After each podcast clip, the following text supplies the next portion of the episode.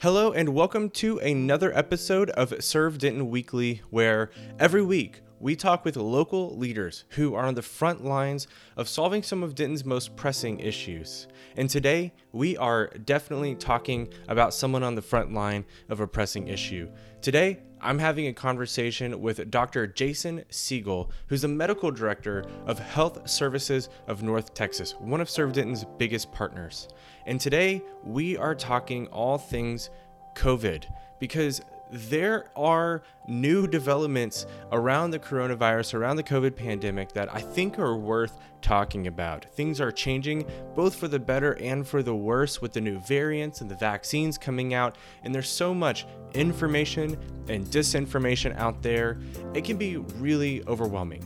I know it is for me. It's hard to know who to listen to, what you can trust. So I just wanted to talk to a doctor, and not just any doctor, the medical director of a local health center like Dr. Siegel. And I'm telling you, this conversation is full of so much gold. It's full of great information, and I hope you find it as helpful as I did when I had it with him just a couple days ago. So, with all that said, let's dive into this conversation. And if you find it helpful, please share it. I think this is something that people need to hear. Share it on your social media, text it to a friend or family member. I think it'll help a lot of people. So let's dive in.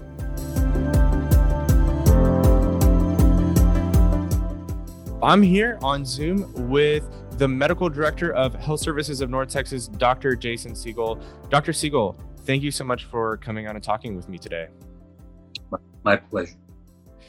So, there is obviously a lot going on with um, the COVID pandemic right now. We're kind of in the middle of a lot of new things happening, and I want to I want to talk about a lot of that here in just a few minutes. But first off, everyone has had kind of their own experience with this pandemic and this virus in one way or the other, whether they've gotten it or not gotten it or shut down or pretending like it, there's nothing going on. Um, everyone's had kind of their own experience. I, I want to hear from you from a doctor's perspective.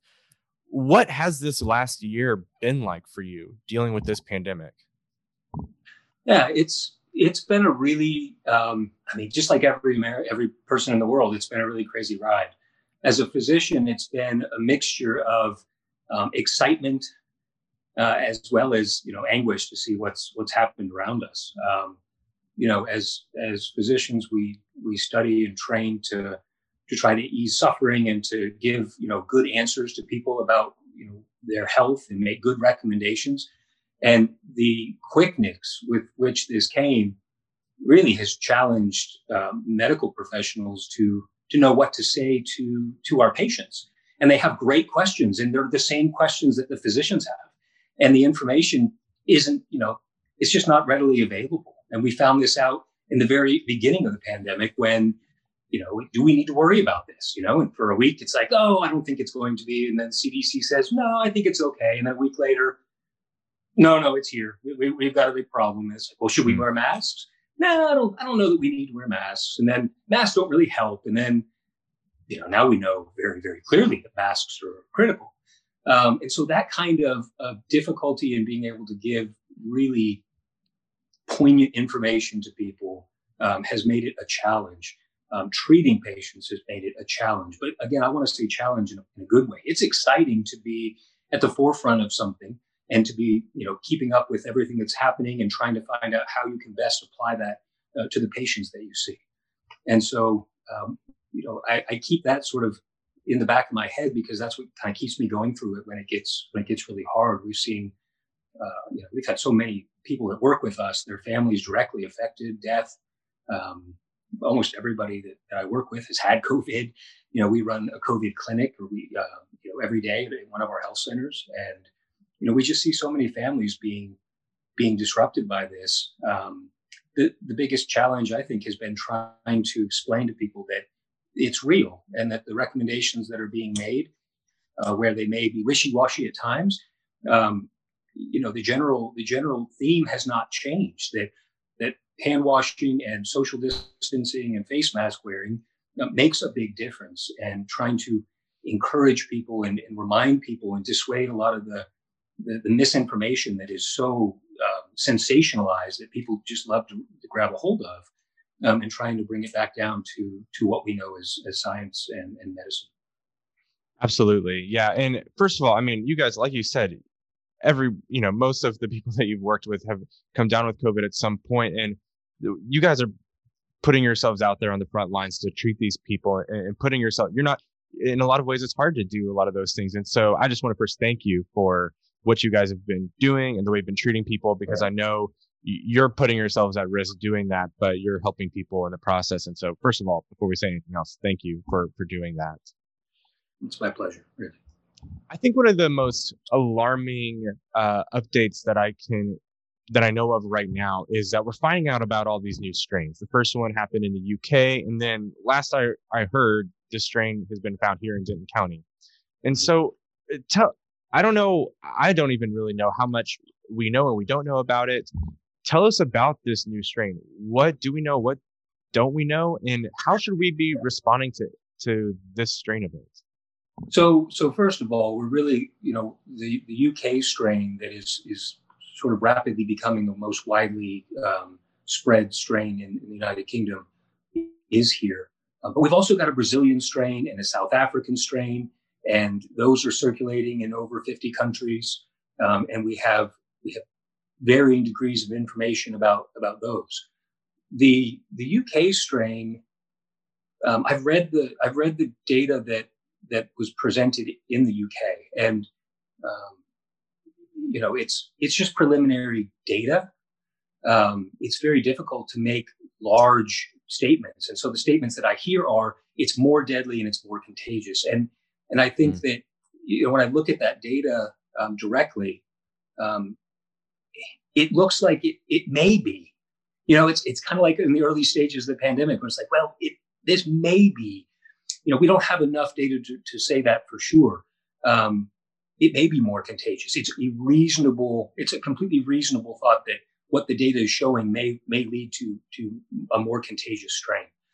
Um, and so that, I mean, that should be that should certainly send off an, a, a, warning sign to people, right? So we have something that we already know has claimed, you know, half a million lives.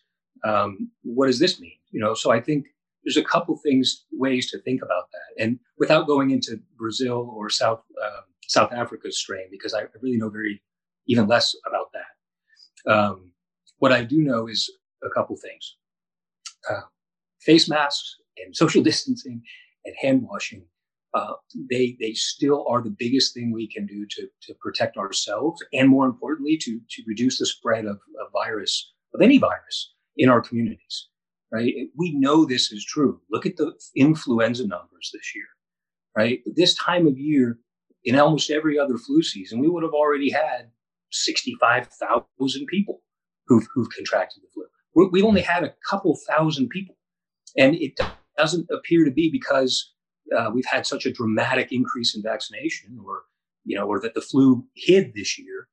It's unlikely, um, although we have had more flu vaccines, luckily. Um, but we know those measures work. And so I would say wear a mask, right? We, we, need, we need to continue doing this. We're going to need to continue doing this regardless of the vaccine for several more months to prevent more deaths, more infections. Um, the numbers that I've read from the new CDC director suggest that if we continue to mask through July, it should give us enough time to vaccinate a larger number of people, and we could probably save about 20 million uh, infections, which is a lot mm. of hmm. people. Um, and so, so that's the first thing I would say. The second thing um, that I would say, because I know we'll get to vaccine, is that when when I've looked at, uh, for, so particularly for Moderna and Pfizer's vaccines, when they're looking at this UK variant, they they uh, they show that it doesn't protect. That's, that's not the way to put it your body doesn't mount as much of a uh, immune response to the UK variant. So maybe it's three times less to that particular variant's protein. Okay.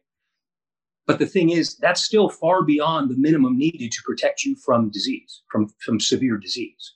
Mm. So when you hear when you hear in the news that it's it's less effective, that that is true. If you're looking at you know here's the full level of protection from for the, the what we call the wild type or the, the, the original circulating virus, and then the variant's only this much. That's true. But if you only need this much to prevent severe disease, then it's it's not it's not all that big of a deal. I know I don't think I know Moderna is looking at ways to um, possibly use boosters for some of the other strains, Brazil and South Africa particularly. But it appears that, from what I've looked at, that they're pretty confident that that the UK strain will be adequately covered by our current vaccine. That makes sense because you know we've already been living with flu vaccines with 60, 70 percent effective rates, and you know these vaccines are at 90, 95 percent. So if it's less, you're still above that threshold in order to to be protected in a reasonable way from these viruses. So that's that's good to know with the new variants. Yeah, it feels a little. Oh, I think go for it. I think it's important. I think it's important because you know what I what I would hate to see happen is that people feel a sense of frustration, um, and they decide, well, it's just not worth it, right? We have this new variant, and now it's not effective, and why even get the vaccine? Like I would hate to think, and I think people's minds can go that direction, and certainly sometimes you know it can it can be led that way depending on what you what you hear what you read. Um, so i would use it more of a you know we are in a we are at, we are poised to make a difference to change the direction of this pandemic.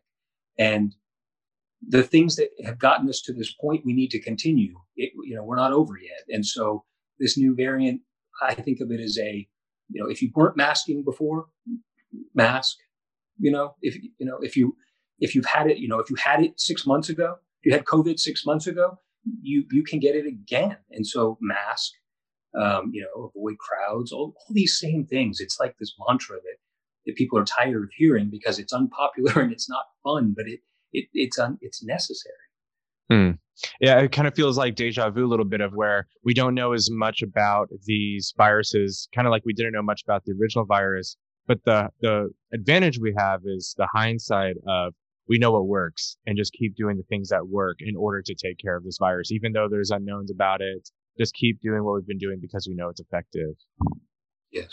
And I want to talk about the vaccines a little bit. You know, at the beginning of this, you mentioned um, just even some of the misinformation that's around um, uh, kind of the whole thing, but including the vaccines.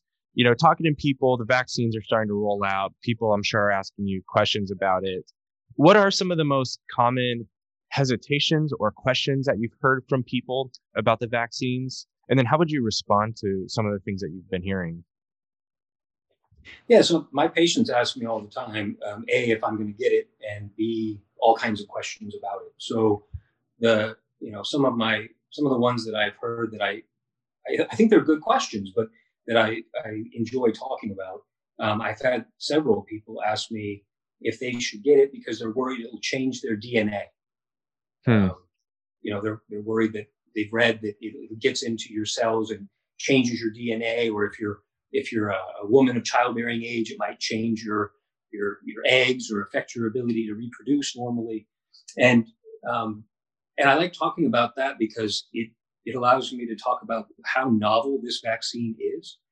Um, as an it's an mRNA vaccine, and so we've never had anything like this before. It's it's really really cool. So in every cell of your body, um, you've got you know the, the the brain of the cell, so to speak, the nucleus, and then inside outside of it are all the you know machines that make the cell work, and and one of those uh, makes protein, and our body is made of proteins, and so the way that it gets that message of what protein to make comes from something called mRNA. It's a it's an inert thing, and so what we've done is created a way to get an mRNA of, of the virus into the cell so that we can tell the cell, hey, make this so that our body knows exactly what it looks like ahead of time. Um, it's it, and then and then pump it out into the body. It's it's really elegant, and I think it will change the way that we do vaccines. And I, actually think we will have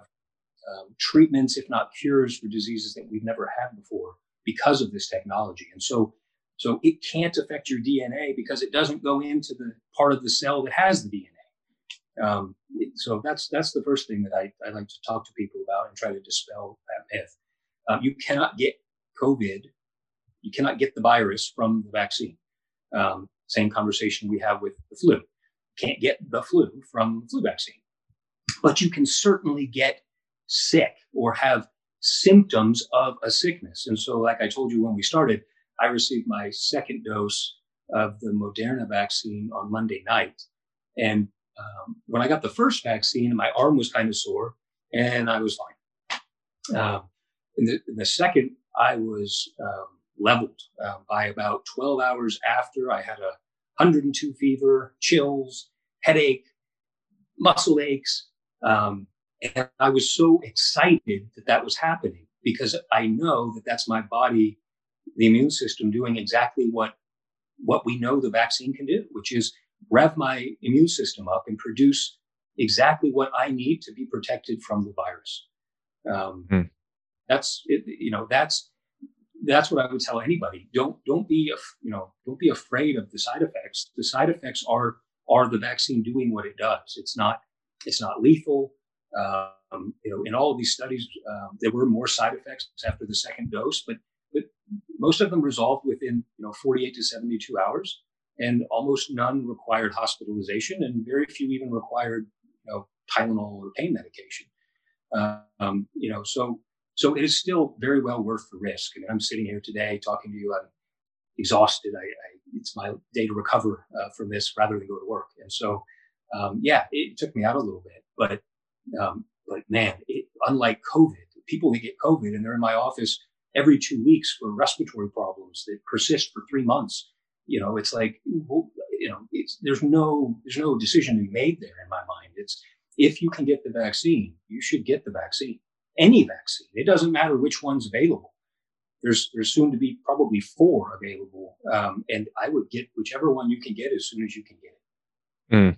It's you know taking that short, you know, get the vaccine, take a day off because you're out, and then get back on rather than risk getting the actual thing that's going to take you out a lot longer. Absolutely. I think in my conversations with people and even things I see on social media, one of the biggest um, uh, kind of questions that comes up about it is that for some people, I think they think that this vaccine feels a bit rushed. You know, um, a lot of vaccines take a decade or more in order to come to market. This one took a year or less. How would you respond to someone with that question, wondering it, how do we know it's effective because it, it happens so fast? There's something I've got to tell you about. On February 9th, it will be Serve Denton's ninth birthday. That's nine years of partnering with nonprofits to help make their services more accessible for people in need. We know that last year was difficult, to say the least, for everyone. But at Serve Denton, we kept running for over 20 nonprofits to thrive, and we made it easy for thousands of people to find help. And here's the deal we're at the end of our capital campaign. The Serve Denton Center on Loop 288 has been a beacon of hope for so many people, especially over this past year. The whole project cost $10.1 million. And thanks to so many generous donors and investors, we only have 1.2 million left. That's incredible. And to wrap it up, we need your help. If we don't wrap this up now, we can't expand to meet the huge increased demand that we know is coming this year. So, if you want to help wrap this capital campaign up, go to servedenton.org slash legacy to make a pledge today. And if you're not ready, that's okay. You can still schedule a tour and come see it for yourself. That's when the magic happens. What if your gift to Serve Denton would help people for generations to come? You could leave a lasting legacy. Go to servedenton.org slash legacy today to make a pledge or schedule a tour.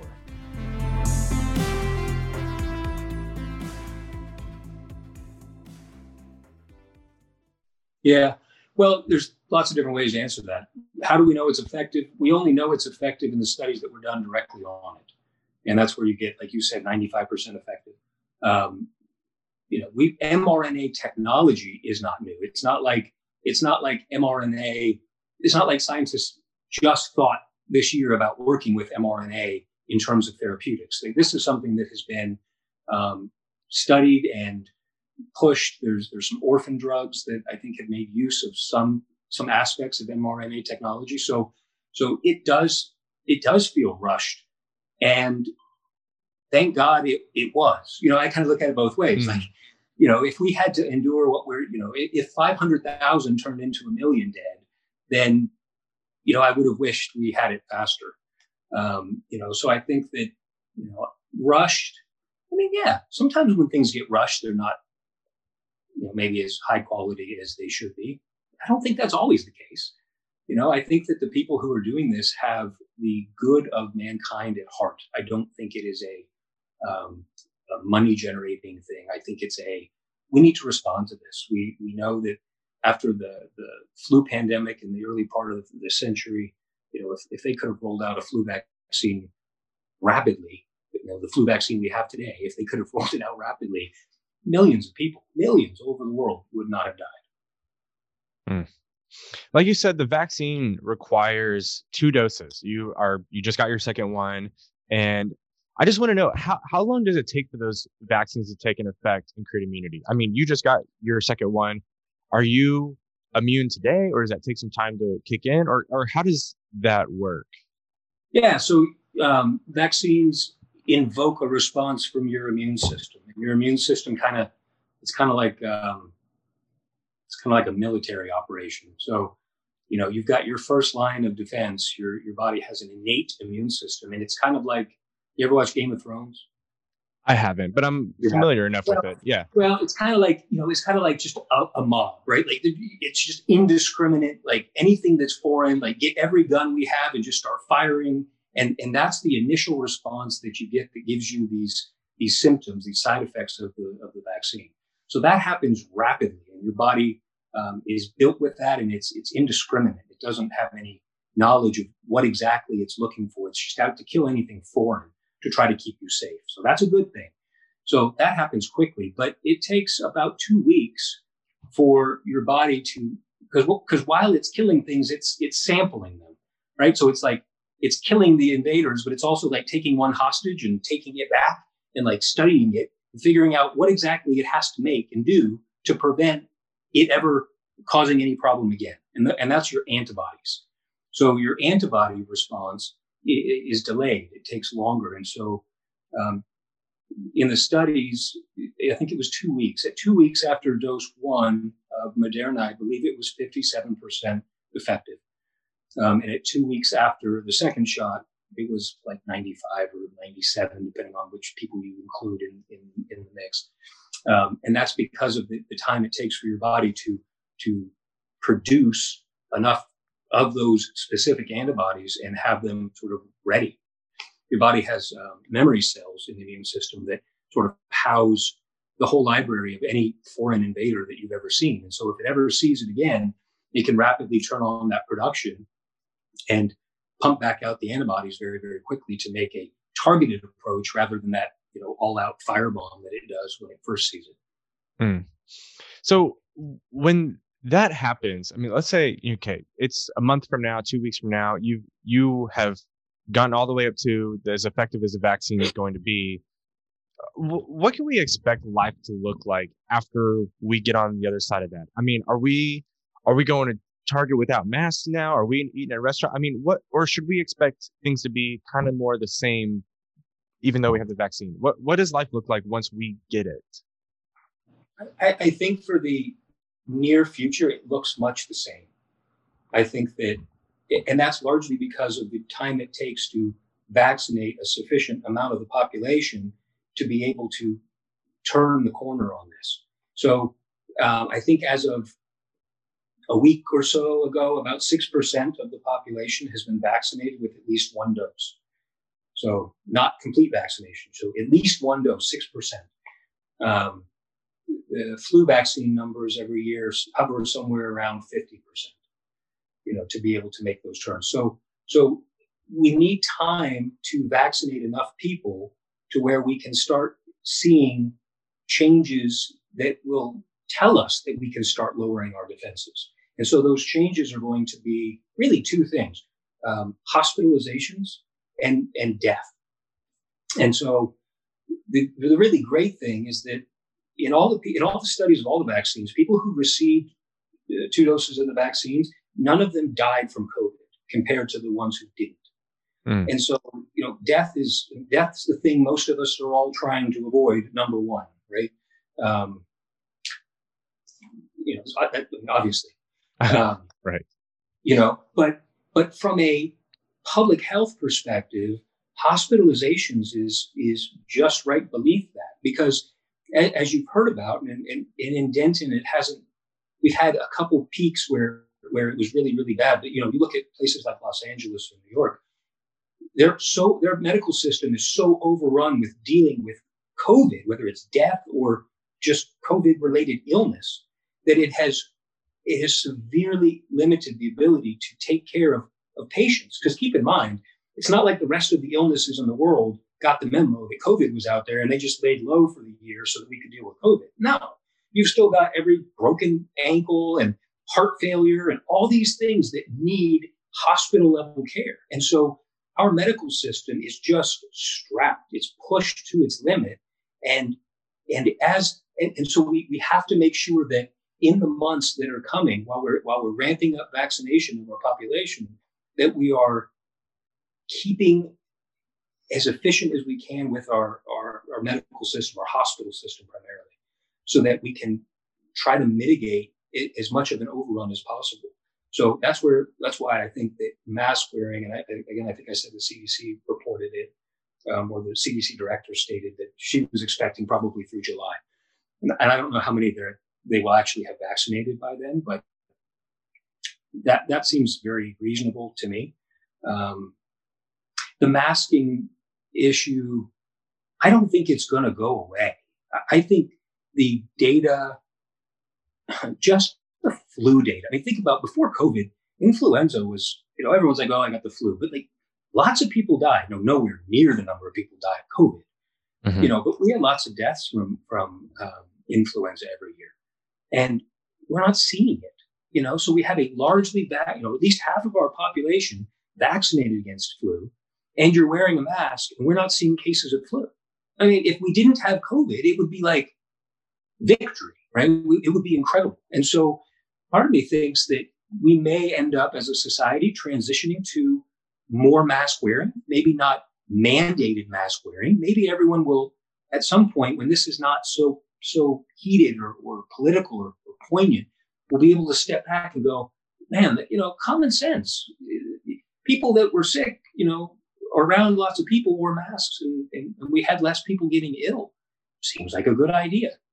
Um, there's other other countries, Asian countries, that that sort of that's that's how they live, right? You if you were coughing in public without a mask, you would, you know, you people would look at you like, what is wrong with you? You know, it's a social expectation of of, of concern and, and well-being for the people around you. And I think that's something that sadly we have we have missed in a lot of ways. There's been a lot of people focusing on their individual rights to to do or not do something, which I think is fine, but it kind of misses the forest of the trees. You know, there's a large, you know, these are our these are our fellow citizens, right? We have some responsibility, I think, um, beyond just to ourselves. It'll be interesting to see how things go when kind of the dust settles around all of this and what society looks like. You know, I, I hate to have to confess that before COVID, I, I was not that health conscious of a person, and my wife can tell you that because she is. But that has changed over the past year, and uh, you know, I, I don't know what life will look like on the other side of it, but I can definitely see myself uh, retaining a lot of that health consciousness yeah. that I've had to had to gain over this past year. Everyone's got kind of a crash course in uh, in public health and infectious disease and you know whatever's whatever's hot at the time you know everyone circulates it on public social media and you know, everyone's got an idea and opinion. I think it's great. I, I think it's you know the more we all know the better we can take care of each other and, and move forward as a society provided that we you know are trusting the right information. Absolutely. Well and that's why i'm glad we're having you on today because we want to help get that information out there I just want to wrap up. Just, I think there's two sides of the same coin with this because there's obviously you who are, you know, the medical workers on the front lines, like we said at the beginning, who are overwhelmed by a lot of this that is going on, and then there's there's us who need to, you know, be protected from this as well. What is the most helpful thing that we can do for you, the medical workers, the frontline workers, and for ourselves while this vaccine rolls out through the rest of the year? Yeah, I think the in terms of healthcare workers, I think the most helpful and respectful thing that the public can do is to wear masks and try you know try to keep themselves do what's within their power to try to keep themselves healthy. It reduces the burdens on the medical system at large, whether you're a frontline ER doctor or you're in the ICU or you're, you know, a dermatologist in your office. It, it, it allows the, the medical system to continue to serve all of the needs rather than having to focus so much resource just on coronavirus. If we could prevent more people getting it just by simply wearing masks and and practicing, you know, the restrictions or the, the asks that our that our states are asking us, um, I think that it would be incredibly respectful and helpful. There's nothing there's nothing worse than you know trying to to take care of patients who don't want to take care of themselves. You know, mm. and so to try to to try to give the best advice that you can and, and implore people to you know consider what you're saying and and see how it fits into your life and then to see them not follow it. And then when they get COVID, come to you and want help. And of course, we're there, right? We're, I mean, you know, it's no different than, you know, smoking, right? We tell people they should quit smoking and still going to take care of them when they get lung cancer. Um, it's not, it's not meant to be punitive, but, but it is, you know, if you're asking, I mean, I think that, I think that's what, I think that's what doctors and nurses and all frontline medical staff wish is that you would just, we would all do what we can do, right? The vaccine is coming. There's going to be relief. You know, it would be such a help to our nation if everybody would do that. And then Absolutely. as far as what we can, we can do for ourselves, I mean, I, is that what you asked? Yeah, I, I think that's that's probably the same thing. You know, I, I think it helps us all. You know, I don't. Uh, some people have not been directly touched by COVID um, in the same way. I think at this point, everybody knows somebody who's had it. Um, I think, maybe not. But hard for me to say I'm biased. Everyone I know has, has had COVID. But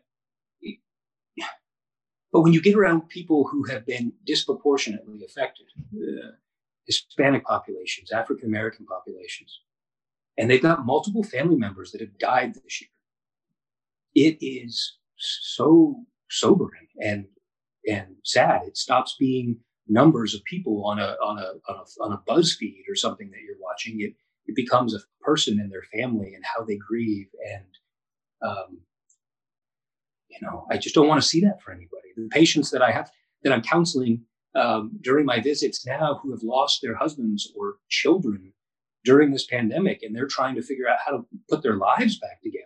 Every single one of these people um, are a resounding reason why we should be doing everything we can to take care of ourselves because, you know, but by the grace of God do I. And, you know, we have things at our needs. We just have to use them.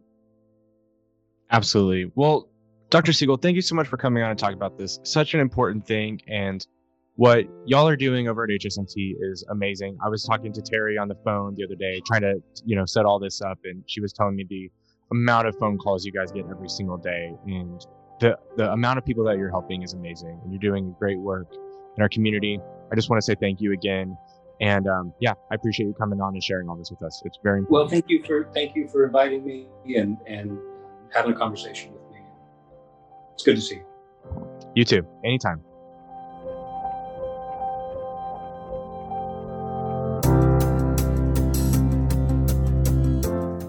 I don't know about you, but I think there's things in there that make me feel hopeful. The fact that the vaccine is as effective as it is is, uh, quite frankly, a, a modern miracle. Thankfully, I'm healthy and there's lots of people who need it more than I do, but I'm excited to get it and hopefully start to see life feel a little bit more normal. And so I just want to say thank you to Dr. Siegel and everyone over at HSNT who is putting themselves at risk to help so many people. They're doing an amazing work, and I encourage you to go check them out on their website, healthservicesntx.org. Be sure that you subscribe to this podcast so you don't miss an episode when it comes out every Monday. This podcast is the least exciting thing that is made possible by hometown heroes just like you. We would love to show you everything that's happening at the Serve Denton Center. Just go to our website, servedenton.org, click schedule a tour, and we would love to show you around. As always, thank you so much for listening, and we will see you next week.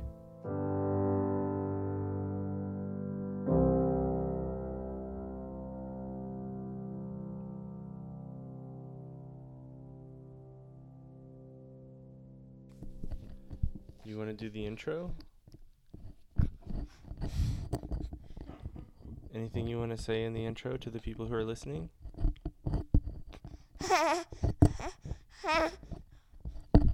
I think they'll appreciate that.